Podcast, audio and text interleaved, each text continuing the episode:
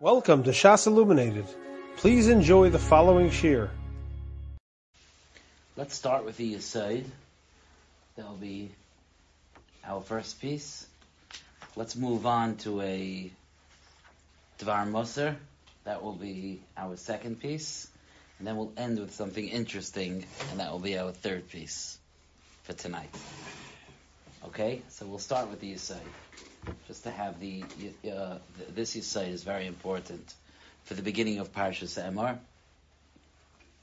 Um, we're going to be discussing a piece of very, very, very early history. It's interesting, Dr. Hack. The there's such a thing as as talking about prehistoric times, but we don't have such a thing because our record of history starts with Brias Olam.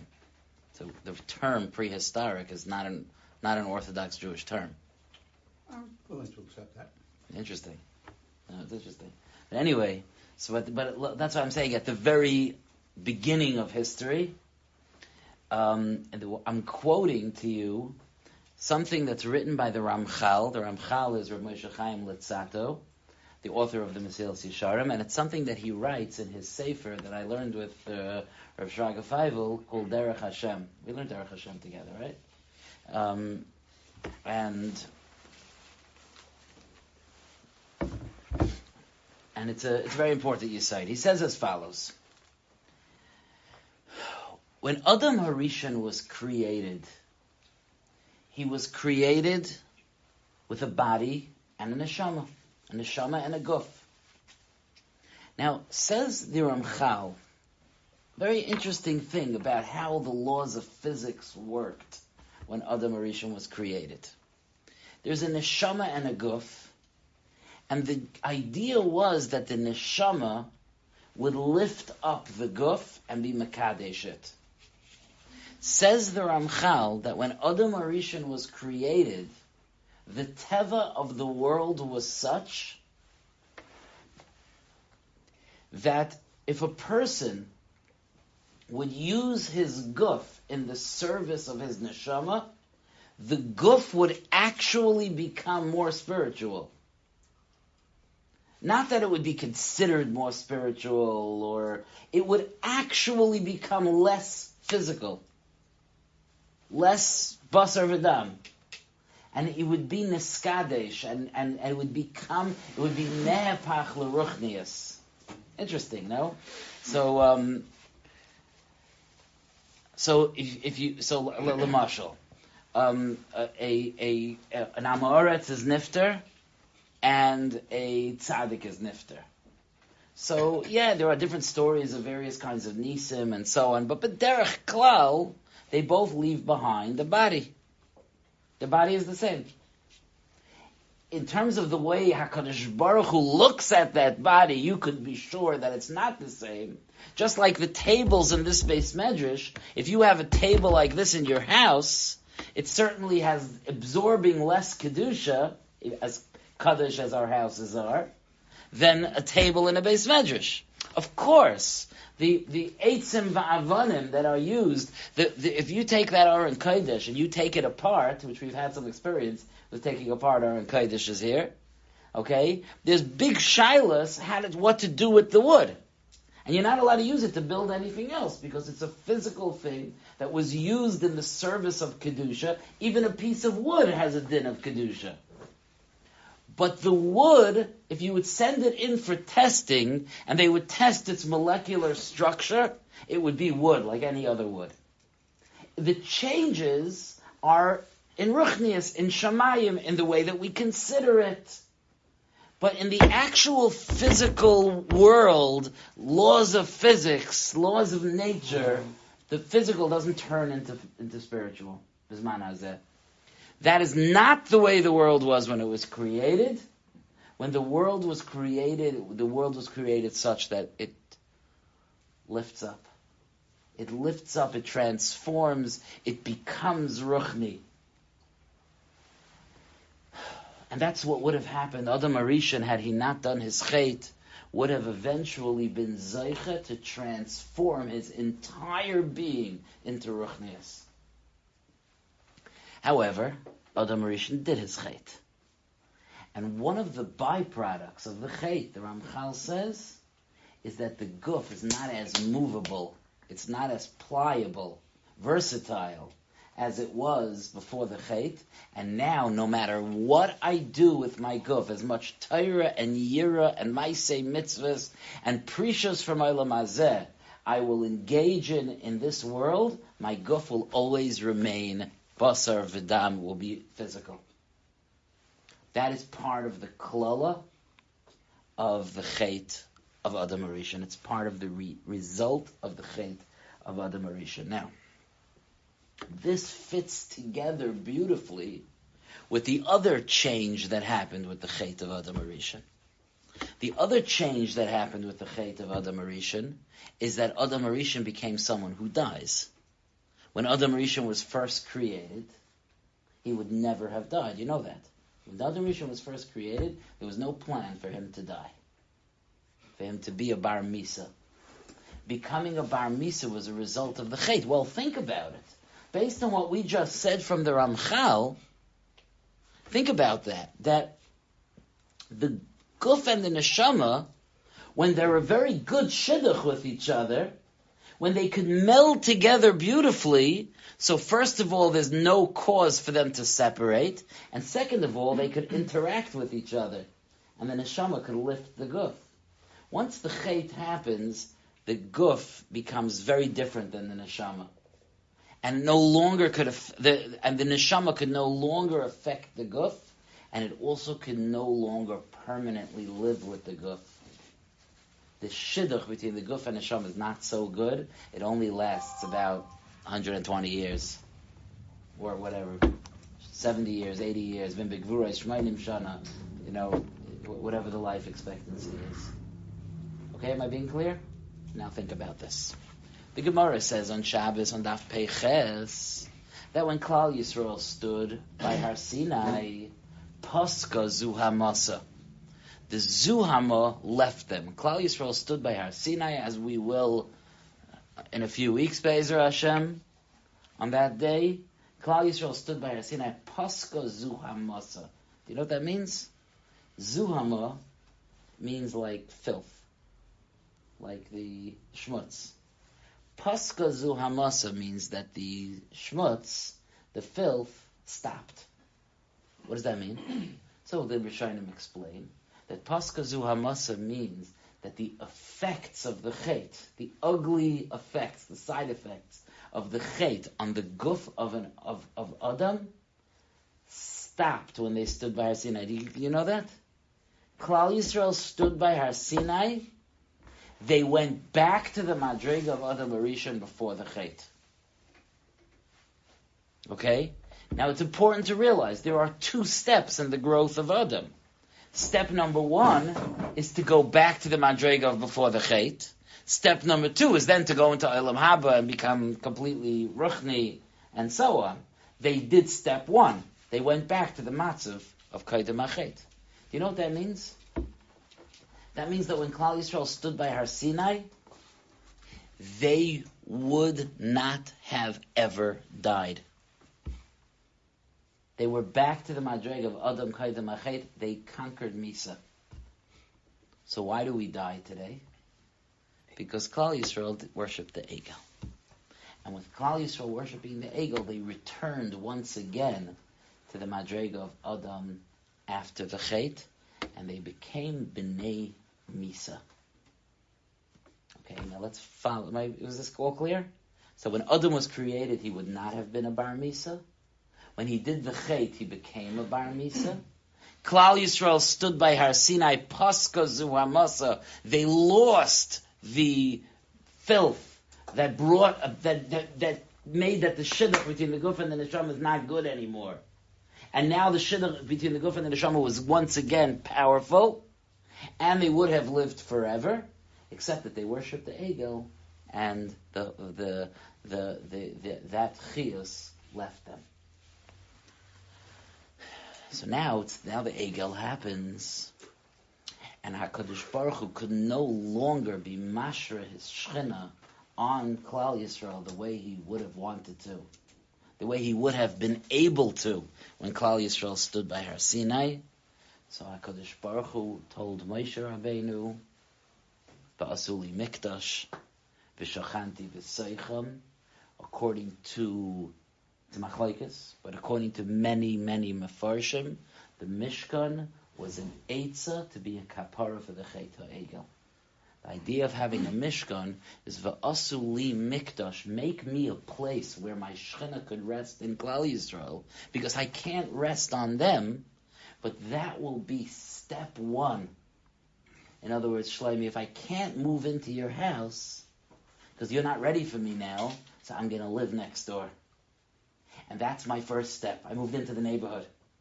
And then b'meshech hazman, I will, I will be able to, you'll serve HaKadosh Baruch Hu properly in the Mikdash, and you'll do the Avodah, and you'll be Zeicha eventually to be able to have HaKadosh Baruch Hu dwell on you. That's the diktuk haloshin of the Pasuk. Mikdash v'shachanti b'seicham. That Pasuk is a long-term plan. Make a mikdash. You know what the end of that plan is? V'shachanti, that I will dwell not just in it, but in them. Because that was the original idea, that the Hashras Hashchina should be here. Okay, we did the Egel. We lost that ability that the Hashras Hashchina should be here, so we built a Mishkan to try to bring us back. The goal of the Mishkan is that Kaihanim ba'avoidasam, the Kaihanim do the Avodah in the Beis Hamikdash, and they try to work on bridging the gap between the neshama and the guf. What's the main function of the Mishkan and the Beis Hamikdash? To bring karbanos. What are karbanos if not trying to be mekadesh the physical, trying to bring the physical and the spiritual back together again? Right? That's okay. Why did I tell you this little piece of history? Because I wanted to explain the first mitzvah in the parsha. Emor el hakayhanim b'nei Aaron, v'yomarta alehem, l'nefesh lo yitama be'alav.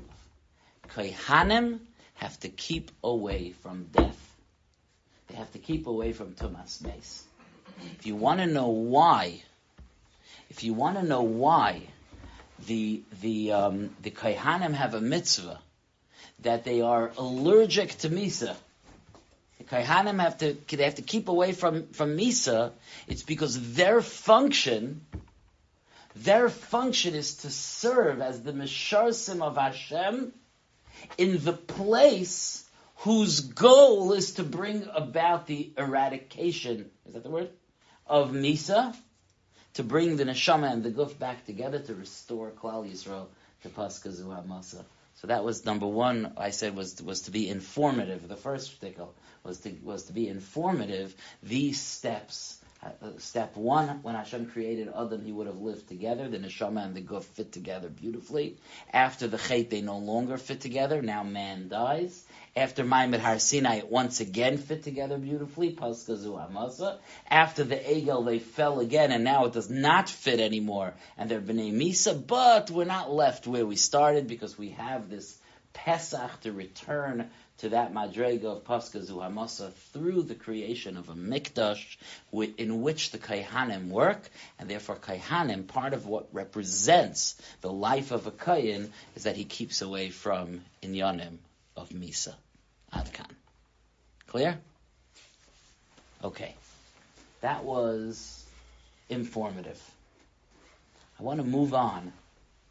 Within the same halacha of Tumas Meis, I want to move on to a Musar perspective that I think is very important and a very big chizuk. So Kaihanim are not allowed to be Metame Lemes. Why not? Because they work in the Beis Hamikdash. They're Kaihanim. They work in the Beis Hamikdash. Okay. Let me ask you a question. Are there any Kaihanim here? Okay. A Kayan. How many days a year does he work in the Beis Hamikdash? Two weeks. his his family works in the Beis Hamikdash for 14 days, for two weeks. Two weeks at two different times in the year. Okay. Each individual kain, if you look in Masechta Tainis, Daf Zayin Amud Aleph, you'll see that it's clear when it talks about if kayanim are allowed to drink at night. So each individual kain very possibly only worked in the Beis Hamikdash for two days a year. Because when you had a mishpacha, imagine that your mishpacha is kayanim. So there's one week, you know, the week of the second week of Kislev is your mishpacha's week in the Beis Hamikdash. But your mishpacha is made up of several siblings with their families. Each one is given a day. So your day is just Tuesday. So that means that if you were a Kayan, the Torah tells you, don't be Metame Lames for 365 days a year, because for two of those days, you're working in the Beis HaMikdash. Haloi Davar. To add to that Ha'ara, nowadays we don't have a Beis HaMikdash. So is it mutter for Kayanim to be Metame Lames? Bisman Hazeh? Of course, Kayanim are still Zahir. Even Bisman Hazeh, not to be Metame Lames. Yeah, but that could be the, the top of uh, the, the Yes, yes. But I'm just pointing out, just the way the Hashgacha made it, that we've been in Gullus for thousands of years, and the Kaihanim are not being Mitam and Lemes. So I, I want to read to you a Lashon, uh, the two Lashonis of the Ramban, and then I want to go into how this is very relevant for us in a very personal way and a very practical way in our serving HaKadosh Baruch Hu. Okay?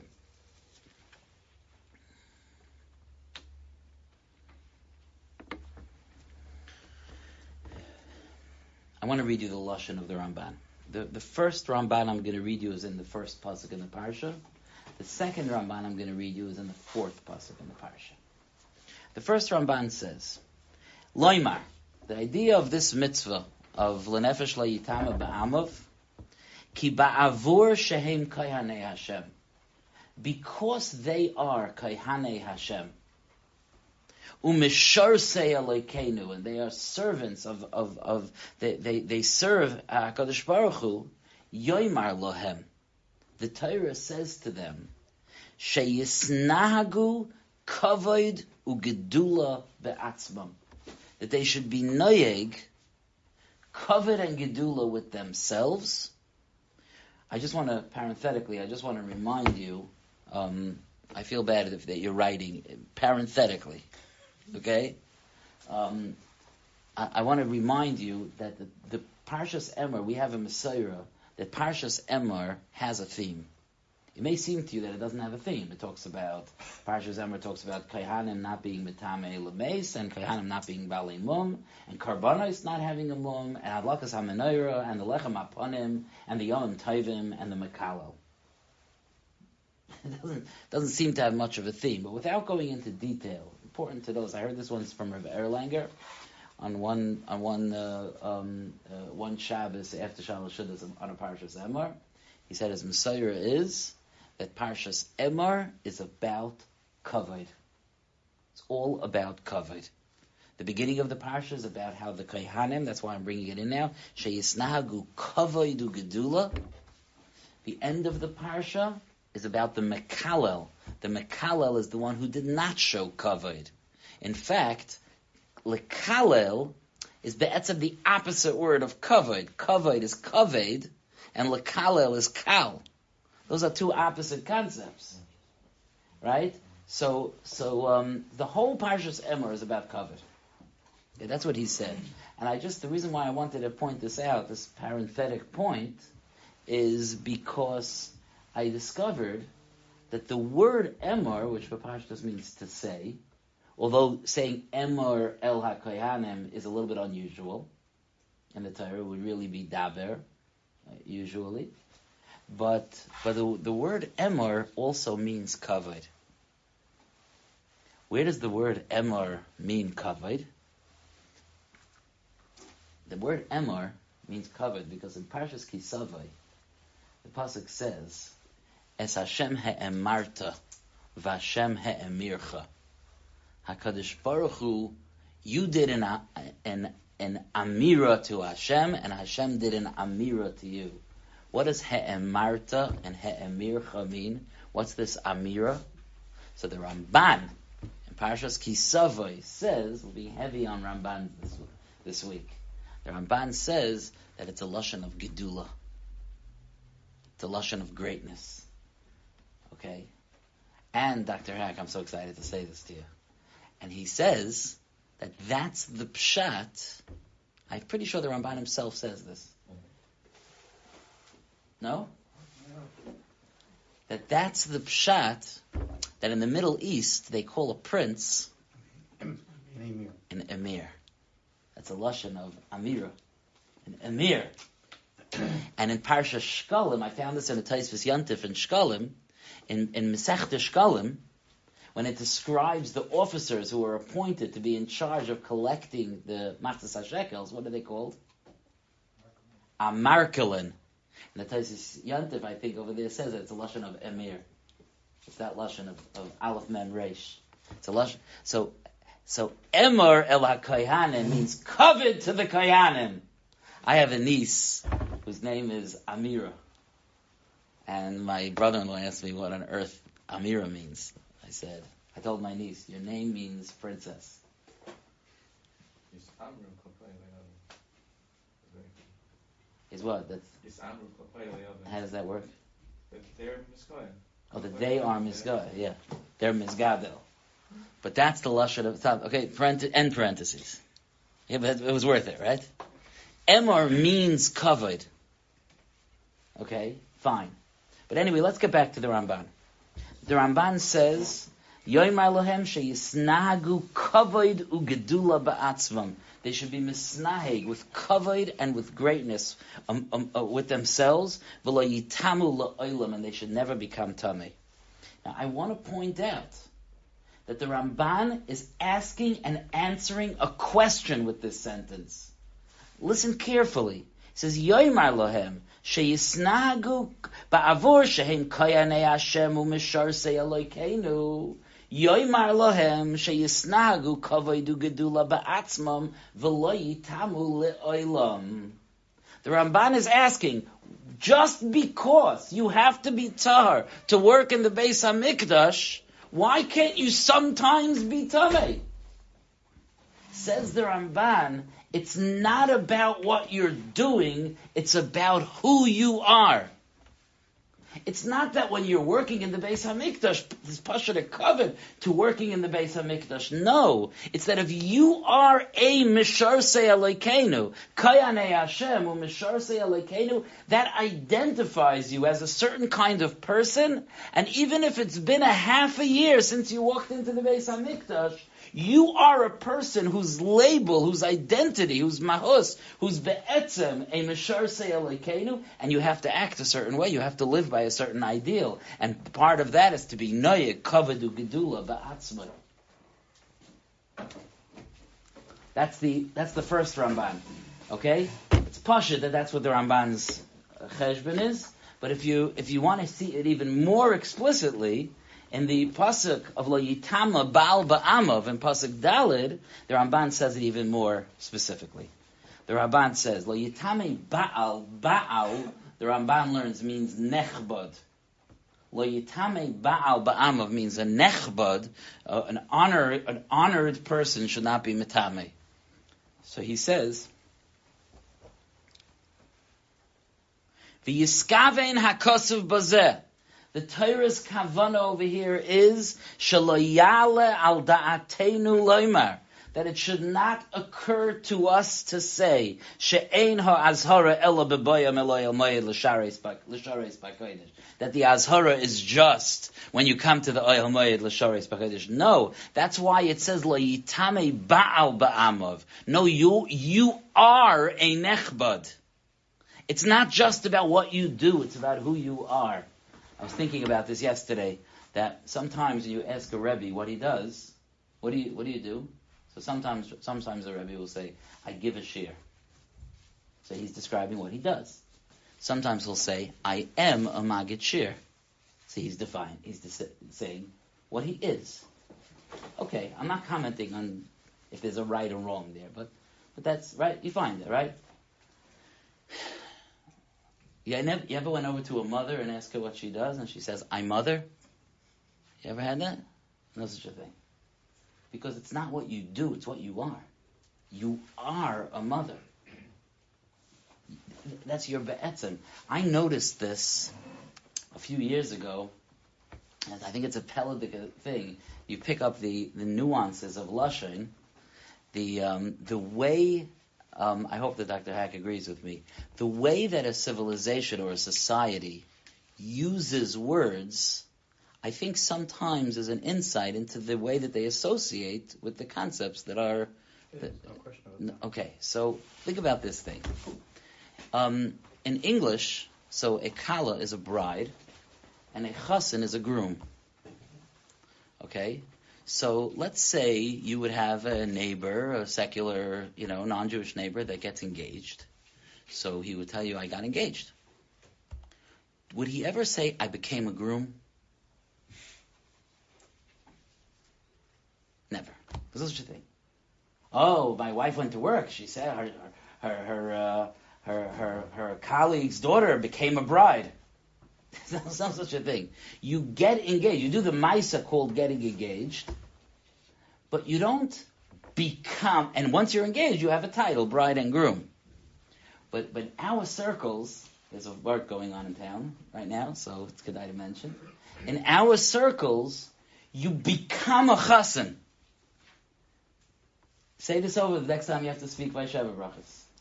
You become a chassan. You become a kala. It's a different mahus. It's an identity. It's not just something that you did. It's an identity. This is is a very, very important Nakuda. I tried very hard to find it before the shir tonight, and I wasn't able to. But I'm quite certain that I once saw in a letter from the Alter von Kelm about Moshe Rabbeinu when he was talking about, I think he was talking about uh, one of the times that Moshe Rabbeinu got angry, that there was a tvia on Moshe that he got angry. I don't remember if it was hitting the rock or by the by the by the by Midian.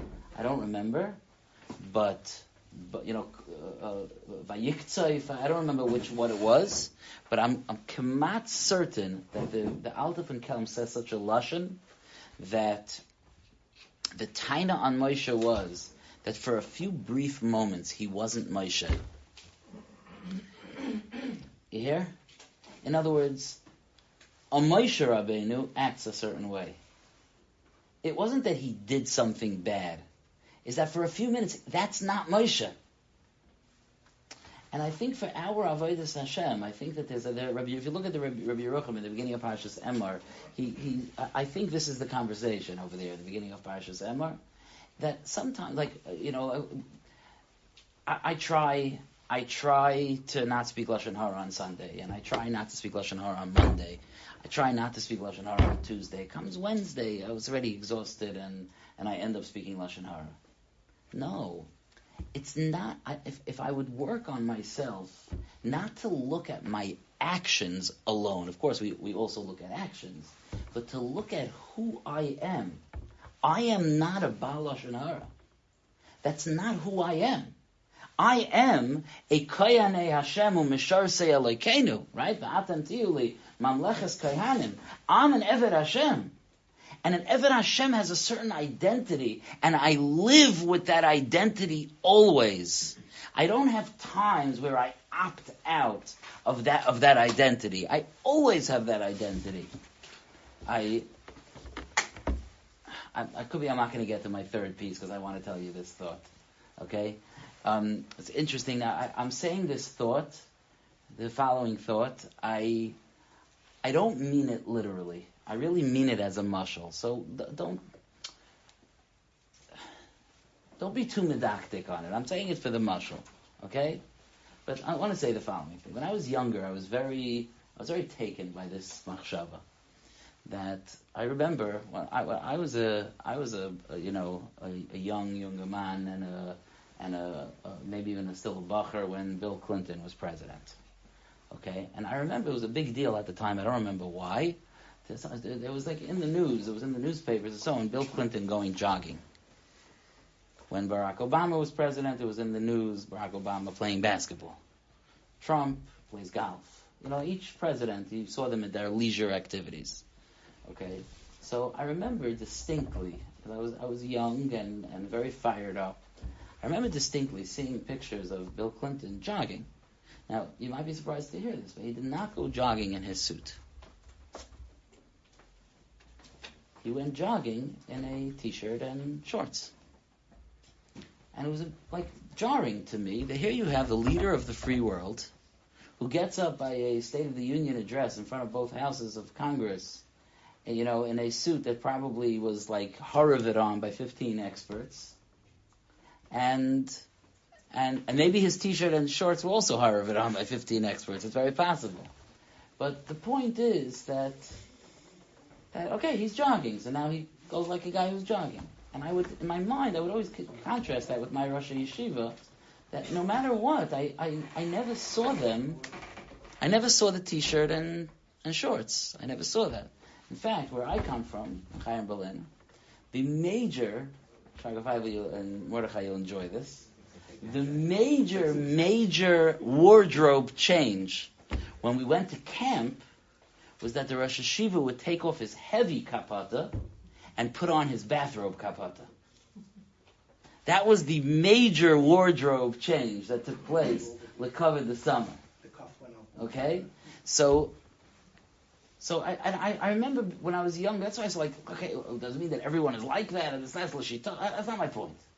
My point is that there's a there's an akuda here that when someone is a president or whatever other public figure or whatever it is, they're playing a role. They're playing a role. They're doing the president thing. When someone is a Rosh Yeshiva, is a Rebbe, is a is a Malamed, is a father in Klal Yisrael, they are that. Ba'avur, like the Ramban says, it, it's be'etzem. This is who I am. I don't get a day off of being a Rosh Yeshiva. There's no day off. This is my identity. That's what I am. There's no days off of it. That's why you see the pictures of Baruch Ber schmoozing with Rav Aaron Zatzal in the forest on vacation, and they were not wearing t-shirts. They- okay, so again, I don't want to be too medactic in it, but the point is, I think for our Avodah Hashem, how valuable would it be if, in addition to looking at the specific actions that we're doing, is this an appropriate action? Is this an inappropriate action that we reflect on who we are and we ask ourselves, is what I'm doing a reflection of who I am? Yashikaya. You have been listening to a shiur from shasilluminated.org. For other shiurim on many topics, or to hear an iyun shiur on any daf in Shas, including Mareh Mekomos on each shiur, please visit www.shasilluminated.org. To order CDs or for more information, please call 203-312-SHAS. That's 203-312-7427 or email info at shasilluminated.org.